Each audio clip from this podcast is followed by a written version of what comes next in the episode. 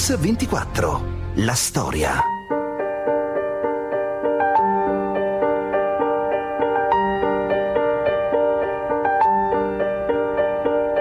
Ha patito il suo scrivere, cioè c'è la passione dello scrivere negli scritti di Salgari. Salgari, se vogliamo dirla in una battuta, è la televisione della sua epoca. Era un, un uomo che applicava, secondo me, la logica alla fantasia. Entri in un mondo dove la fantasia si muove, si muove. È uno di quei casi in cui non sai se colui che scrive è realmente solo quello che scrive o è anche il materiale con cui sono fatti i suoi libri. Un genio che delirava in continuazione quando, quando scriveva, ma si vede benissimo. Ecco.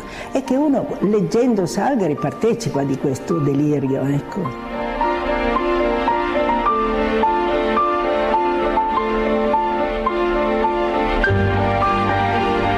Quando è arrivato Salgari è come se fosse arrivata una meteorite dalle lontananze siderali precipitando sulla nostra povera terra. Uomo di depressioni, si era costruito un involucro, un mondo tutto per sé che era quello della, dell'avventura e viveva in quel mondo.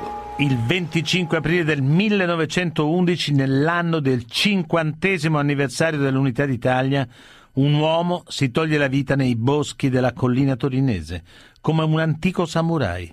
Si chiama Emilio Salgari, o come tutti dicono, Salgari. Scrittore tradotto in tutto il mondo, autore di più di 80 romanzi e 150 racconti.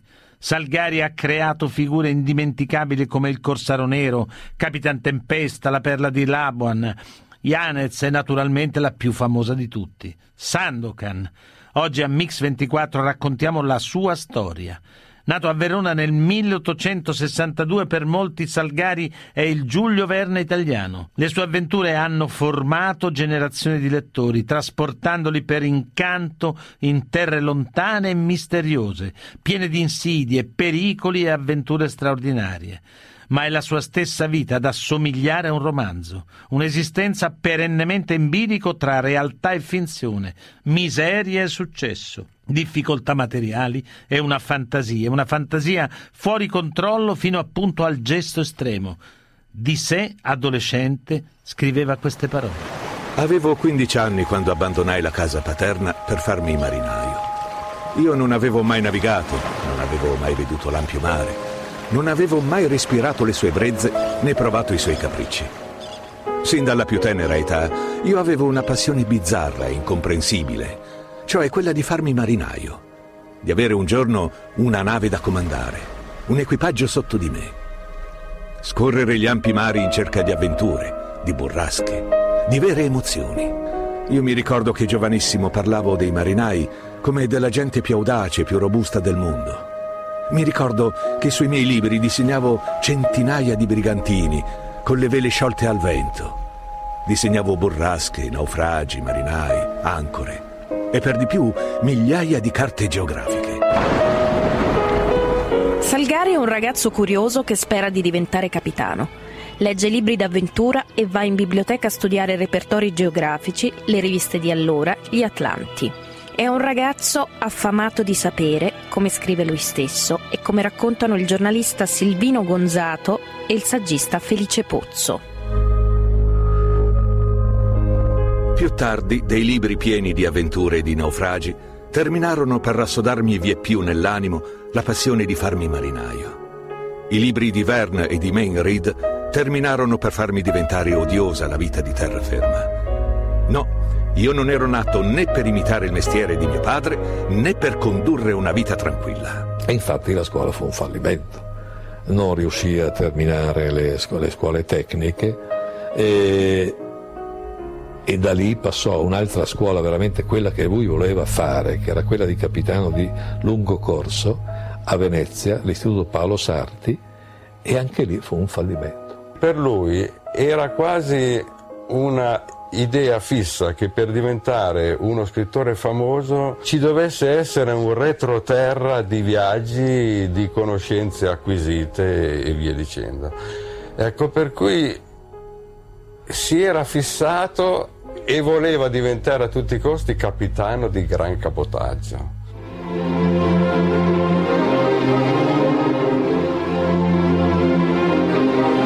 Dopo due anni impiegati nello studio marittimo, io trovai dopo molte ricerche e molte delusioni un imbarco a bordo di uno di quei trabaccoli che fanno il traffico del Mediterraneo. Non esitai un momento.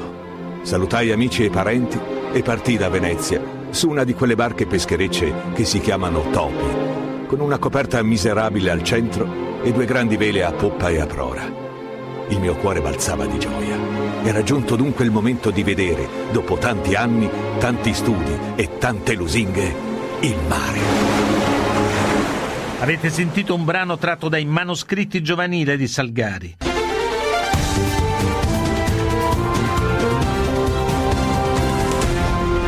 Mix 24. La storia. Bentornati a Mix 24, quella che stiamo raccontando oggi è la vita avventurosa di un grande scrittore, Emilio Salgari. Nel 1881 torna a Verona dopo aver frequentato a Venezia il corso per capitani, senza conseguire il diploma, contrariamente a quanto ama far credere. A partire dal 1883 scrive per il quotidiano locale Nuova Arena, ma intanto viene accusato dal giornalista rivale Giuseppe Biasioli di millantare un titolo di capitano inesistente. Nei pressi di Chievo Salgari ferisce il giornalista in un duello di scherma e l'epilogo di uno scontro verbale iniziato sulle pagine dei rispettivi giornali, l'Arena e l'Adige. Ce ne parlano i giornalisti Roberto Antonetto e Silvino Gonzato. All'origine delle storie salgariane, anzi della storia di Salgari, che di tutte le storie salgariane è la più bella, all'origine c'è un duello, ovviamente. Duello. Cosa poteva esserci se non un duello? Questo è un duello vero, anche se melodrammatico, tra il capitano finto Emilio Salgari e un giornalista del giornale veronese concorrente. Salgari faceva il giornalista a Verona, il quale aveva osato temerariamente affermare che il titolo di eh, capitano che Salgari si attribuiva era del tutto fasullo. Capitano di mare! Mozzo vorrete dire, poiché io l'ho conosciuto in una città marittima, quando in tale sua qualità si sarà pigliati probabilmente i calci e i ceffoni dei marinari. Salgari è un valente spadaccino perché eh, si allena in palestra, eh, non solo, ma è un ginnasta formidabile nonostante la sua, piccola, la sua piccola statura e gonfio di muscoli, poi sa tirare di spada proprio egresamente. Il suo maestro era Gegilao Greco e ferisce al primo colpo con un molinello di testa, che era proprio il suo colpo preferito, ferisce il rivale.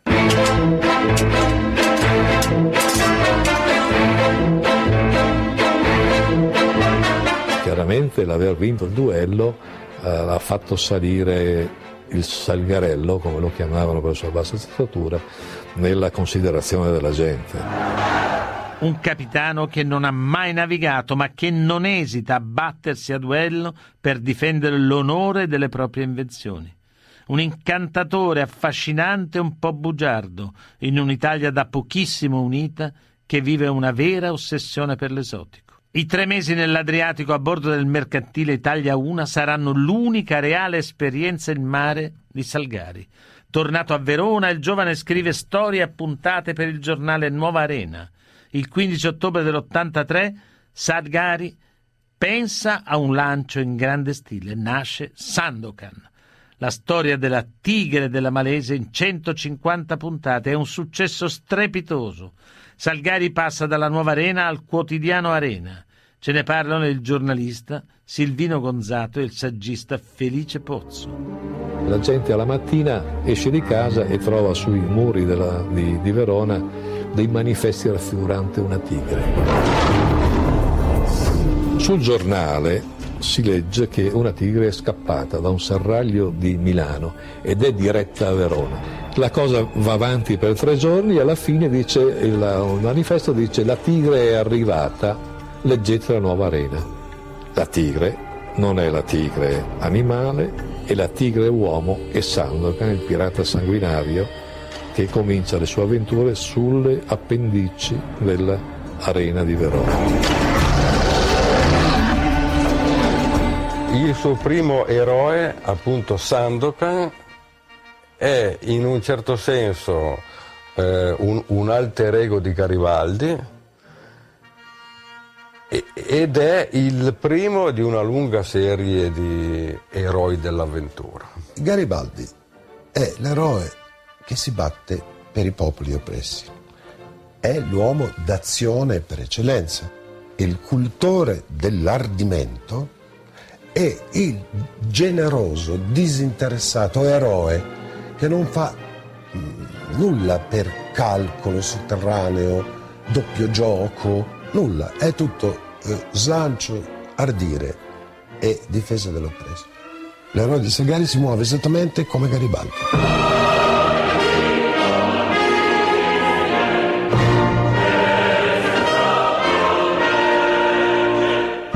Quell'Italia era una, mm, un paese con drammatici problemi sociali interni che però respirando il clima generale del mondo di quegli anni, si proiettava fuori dai propri confini con una specie di smania. Verona al tempo di Salgari è una città cosmopolita. Via Nuova, che era la principale via della città, oggi via Mazzini, era una ininterrotta fila di eh, locali in cui si esibivano le cose più strane cioè a pagamento si poteva vedere il serpente a due teste, si poteva vedere la, la, la scimmia parlante, era la, una Verona che si nutriva di succhi esotici.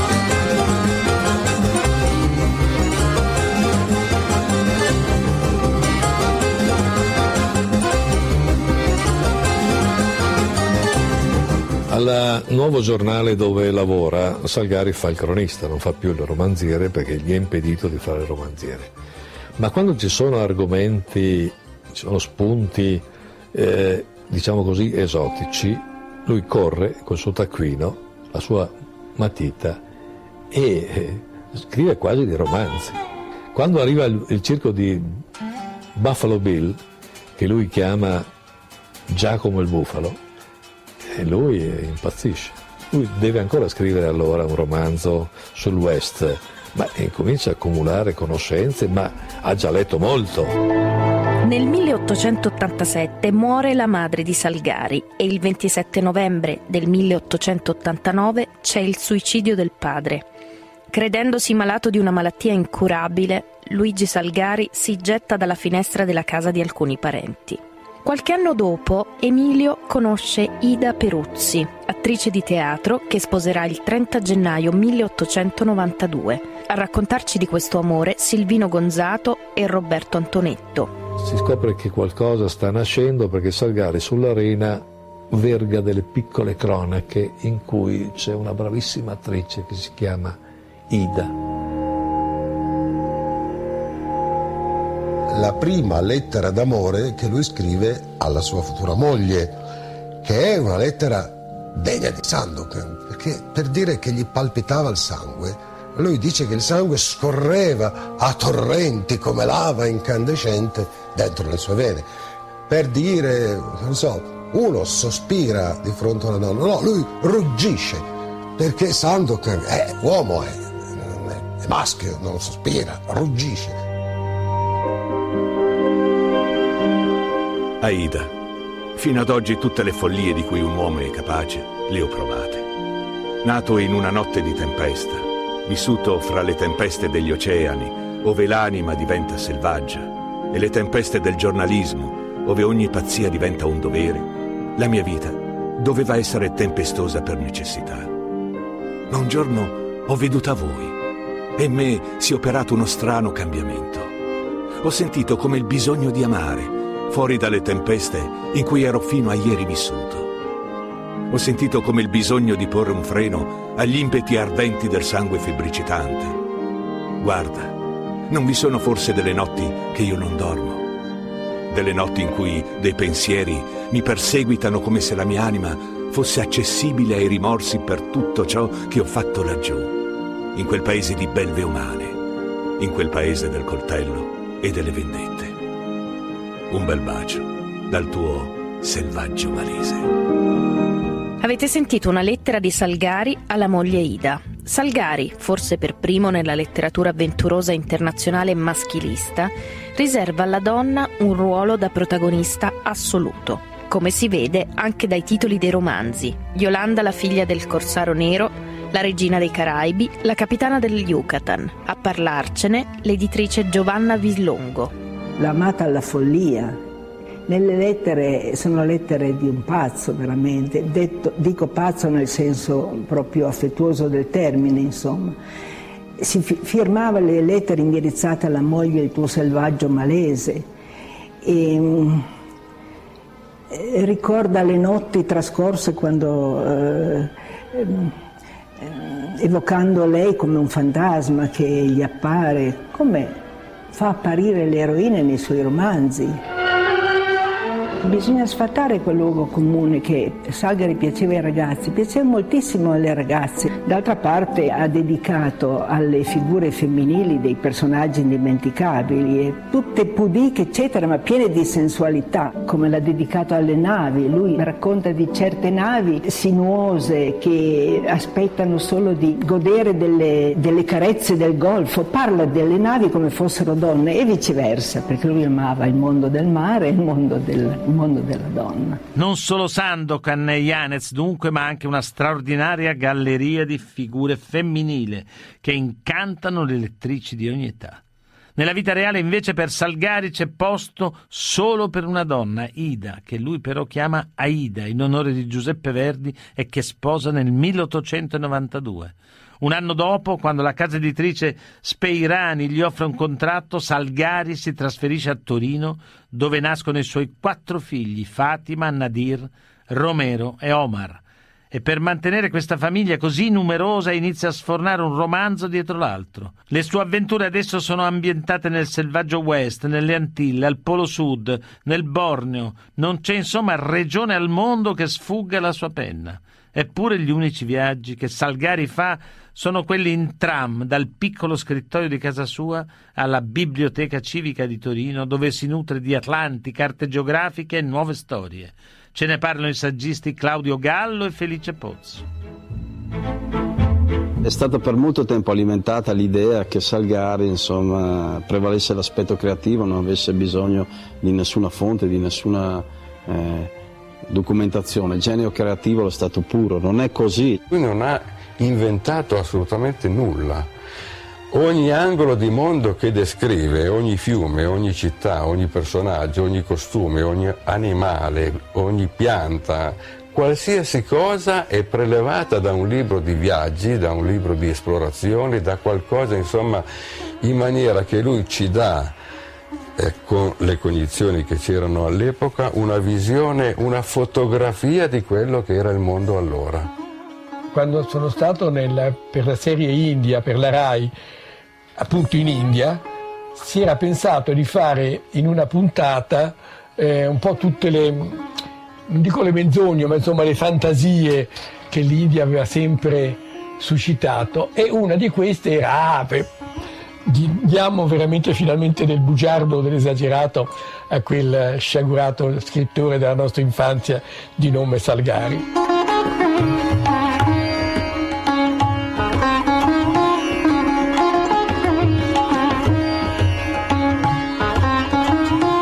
Invece era tutto esatto. Ecco, da, lì, da quel momento in avanti io ho cambiato la mia opinione. Avete sentito Folco Quilici? L'India e l'Africa di Salgari sono delle meraviglie di avventura che nessun viaggiatore avrebbe potuto concepire. E così scrive Salgari nei Misteri della giungla nera. In quell'istante, ad una grande distanza, verso le immense paludi del sud, echeggiarono alcune note acutissime. Il maratto si alzò di scatto e divenne cinereo Il Ramsinga! esclamò egli con terrore. Cos'è che ti sgomenti? chiese Tremal Naik. Non odio il Ramsinga. Ebbene, cosa vuol dir ciò? Segnala una disgrazia, padrone. Follie, Kammamuri. Non ho mai udito suonare il Ramsinga nella giungla, fuorché la notte che fu assassinato il povero Tamul. A quel ricordo, una profonda ruga solcò la fronte del cacciatore di serpenti. Lui dissemina nei suoi romanzi termini esotici. Ai ragazzini dell'Italia giolittiana non dicevano assolutamente niente come concetti, però il suono del Ramsinga, che si ripercuote cupamente sotto le volte eh, dei templi indù, o i paletuvieri che oscillano al vento sulle sponde di un rio amazzonico o caraibico, avevano una capacità di generare immagini che solo la televisione meno bene ha raggiunto dopo. Salgari quando scriveva aveva una scansione dei tempi che mh, fa facilmente presupporre che avrebbe potuto essere tranquillamente un ottimo sceneggiatore cinematografico di film d'avventura. Avete sentito Roberto Antonetto e Steve della Casa.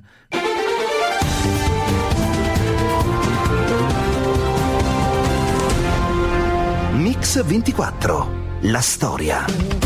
Bentornati a Mix 24, quella che stiamo raccontando oggi è la storia di Emilio Salgari e della sua epica. Con i duelli e le vendette, con i sentimenti assoluti, le grandi imprese attraggono subito la nuova industria del cinema che in quegli stessi anni comincia a nascere a Torino. Ma ogni epoca della cultura popolare italiana ha il suo Salgari. Nel ventennio fascista il cinema di Mussolini rilegge i suoi romanzi in chiave anti-inglese. Poi, nel dopoguerra, le sue avventure diventano la lotta degli oppressi contro gli oppressori, finché con l'arrivo della televisione Salgari e i suoi personaggi conoscono un nuovo formidabile successo, come raccontano il critico cinematografico Steve Della Casa e l'attore Philippe Leroy. A metà degli anni 70 lo sceneggiato della, prodotto dalla Titanos per la RAI su Sandokan è un successo strepitoso. La grande intuizione è da un lato di farlo interpretare non a un attore noto ma a un attore diciamo di quelle parti, cioè uno dei maggiori divi indiani, Kabir Bedi, e poi di girarlo nei posti veri, ce lo gira in Malesia effettivamente e lì insomma la differenza si vede. Io credo che è stato il più bel regalo che mi ha fatto la RAI, sei mesi in Malesia e poi un personaggio che stranamente eh, attraverso di lui eh, vivo quello che avevo più o meno vissuto. Prima l'avventura mi ha sempre affascinato. E adesso è un nobile portoghese che ha scelto indipendenza, che ha scelto il pirata non perché è un pirata, ma perché era già contro il capitalismo selvaggio della Compagnia delle Indie.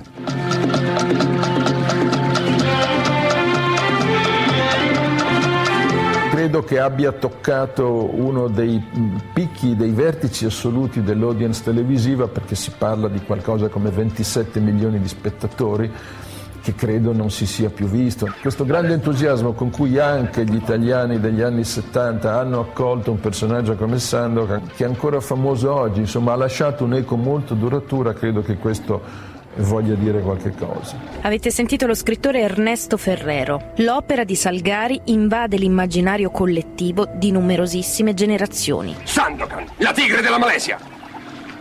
Te lo stavo dicendo, Marianna, il mio regno è Montrachem. Sono diventato un pirata per riprendermi ciò che gli inglesi mi hanno tolto. Ma tutto questo arriverà molto più tardi. In realtà Salgari è ignorato dal mondo letterario del suo tempo, osteggiato dagli educatori che criticano i suoi libri perché troppo carichi di sangue e sensualità e poco adatti perciò alla formazione dei ragazzi stremato dal contratto che lo impegna a scrivere quattro romanzi all'anno, stretto dalla fatica e dalle difficoltà economiche, Salgari si sente, come lui stesso si definisce, un forzato della penna, come scrive al marchese Ferdinando Guiccioli.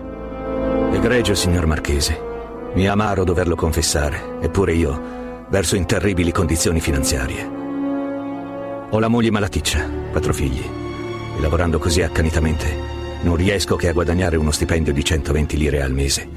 Un'ironia che non permette neanche di vivere nel mio decoro di cavaliere, nonostante i sacrifici che mi impongo.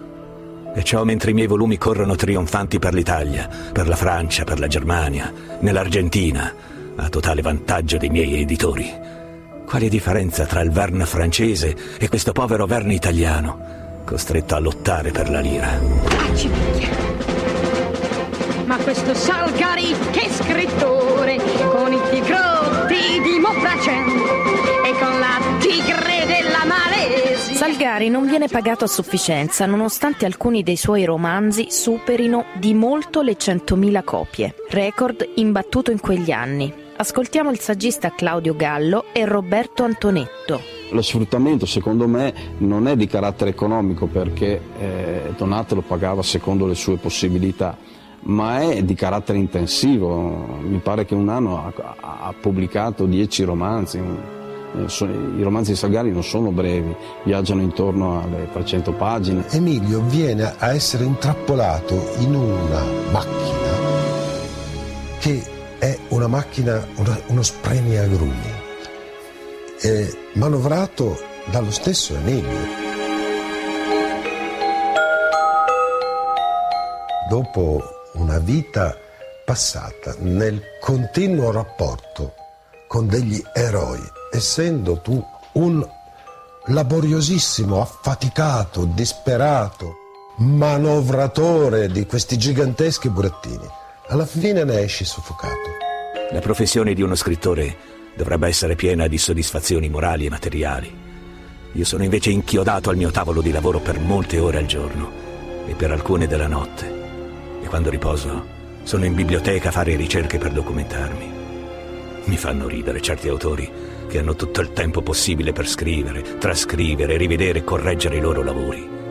Io devo invece scrivere a tutto vapore, cartelle su cartelle, e subito spedire alla casa editrice senza aver avuto, purtroppo, nel tempo né la soddisfazione di rileggere e correggere. Così Salgari scrive al suo amico e collaboratore Pipen Gamba nel 1909. La professione di scrittore lo assorbe totalmente. A parlarcene Silvino Gonzato, Felice Pozzo, Ernesto Ferrero. Lui mentiva il suo stesso eh, medico curante, il dottor Herr, quale, al quale raccontava di aver girato quasi tutto il mondo che gli mancavano solo i poli non riusciva a sopportare le varie ingiustizie di cui si sentiva circondato. Soffriva poi anche dell'assenza di considerazione da parte delle persone che contavano con riferimento alla sua opera. Si sente trattato come un fenomeno da baraccone, naturalmente grande successo commerciale, tutti tutti i ragazzi e non solo i ragazzi lo adorano, ma mm, lui appunto si, si, si, sente escluso da questo mondo, grande delusione quando pubblica La Bohème Italiana, l'unico romanzo autobiografico in cui si raffigura in mezzo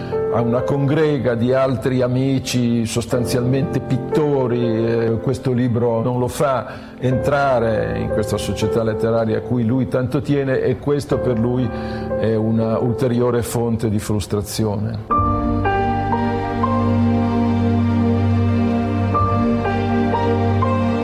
la moglie che si dà da fare per creare un minimo di atmosfera allegra, i figli che presentano le armi, i fucili, le sciabole, la carabina col quale il padre mm, sparava agli squali, ma insomma eh, l'ambiente rimane malinconico, ma lui, devo dire, riesce a scrivere un reportage tutto in positivo.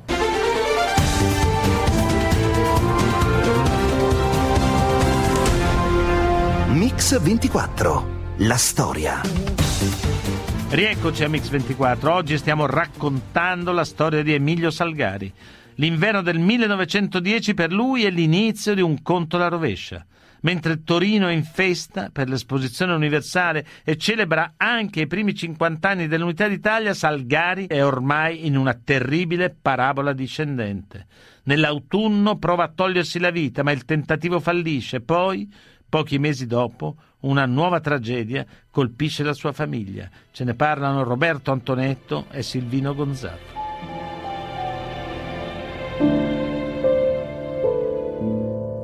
Riportiamoci al giorno 19 aprile 1911. Salgari si uccide il 25, quindi sei giorni prima.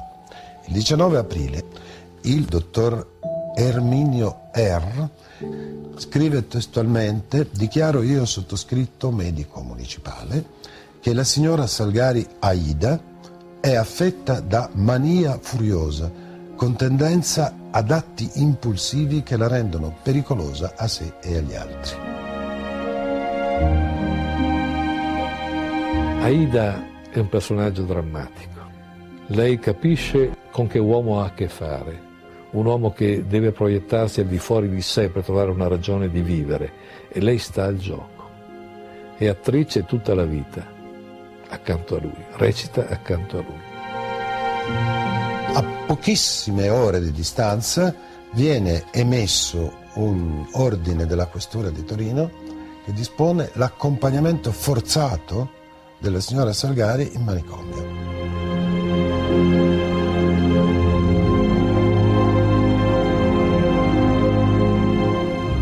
Quando lei, nella malattia, internato in manicomio, lascia il palcoscenico, lui unico attore capisce che non può più reggere. Questo è il foglio di ricovero, sempre in data 19. La signora Ida Peruzzi, di stato civile moglie di Salgari Emilio, viene ricoverata con la pensione poveri. E in questa parola poveri credo che ci sia la spiegazione dell'immenso dolore che porta Salgari alla morte.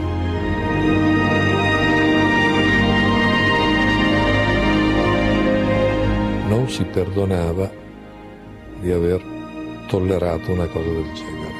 La sua Ida Aida, la sua donna che le ricordava i fiori profumati, che invocava ancora nelle ultime sere mentre lei era in manicomio, lui guardava fuori dalla finestra e lei invocava non sentirò più il profumo di eliotropio. Miei cari figli, sono ormai un vinto. La pazzia di vostra madre mi ha spezzato il cuore e tutte le energie. Io spero che i milioni di miei ammiratori, che per tanti anni ho divertiti e distruiti, provvederanno a voi. Non vi lascio che 150 lire, più un credito di 600 lire. Fatemi seppellire per carità essendo completamente rovinato. Vi bacia tutti col cuore sanguinante. Il vostro disgraziato padre. Così scrive Emilio Salgari nella sua ultima lettera ai figli, che la mattina di martedì 25 aprile del 1911 lascia sul tavolo insieme ad altre due lettere indirizzate ai direttori di giornali e ai suoi editori, a cui scrive: Ai miei editori, a voi che vi siete arricchiti con la mia pelle, mantenendo me e la famiglia mia in una continua semimiseria, o anche più. Chiedo solo che per compenso dei guadagni che io vi ho dati, pensiate ai miei funerali. Vi saluto spezzando la penna. Esce di casa, saluta i figli, si allontana, i figli rimangono a guardarlo. A un certo punto lo vedono voltarsi, raccomanda, andate a scuola e sale sul tram era lo stesso tram che prendeva per andare alla biblioteca civica quotidianamente. E sparisce così. Ce ne parlano Silvino Gonzato e Roberto Antonetto. Si avvia verso bosco, si cala in questa buca, estrae il, il, il rasoio, che si era portato naturalmente da casa per questo suo rito che aveva già immaginato e pianificato, un rito macrabo mortale e si colpisce sia all'addome che alla gola, in modo orrendo. Funerali di Emilio Segari avvennero esattamente la vigilia dell'inaugurazione della grande esposizione dell'11, quando Torino era un tripudio di bandiere, di feste, era una città elettrizzata da questo avvenimento strepitoso che fu l'esposizione. Mentre Torino, festante, si apprestava a inaugurare l'esposizione, c'era il re, tutto eh, l'insieme dei ministri, gli ambasciatori di tutti i paesi, ebbene in un angolo del Valentino eh, si facevano i funerali di Salgari. E chi c'era ai funerali? C'era quella Torino che non contava, cioè c'erano i ragazzi, c'erano eh, massaie e c'era una moltitudine di studenti che sfilava davanti alla barra ricomposta con la croce di Cavaliere della Corona d'Italia sul petto e rendeva omaggio così al suo scrittore.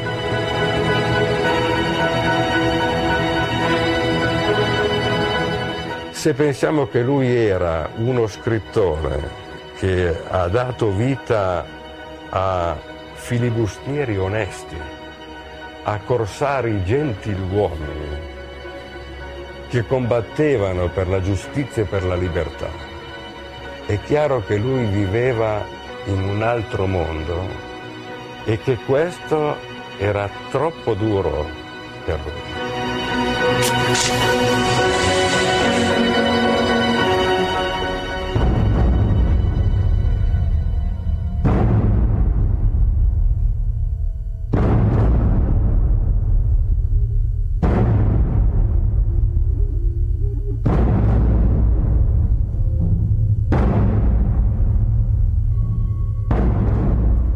Morire nella valle di San Martino, presso il luogo dove andavamo a fare colazione.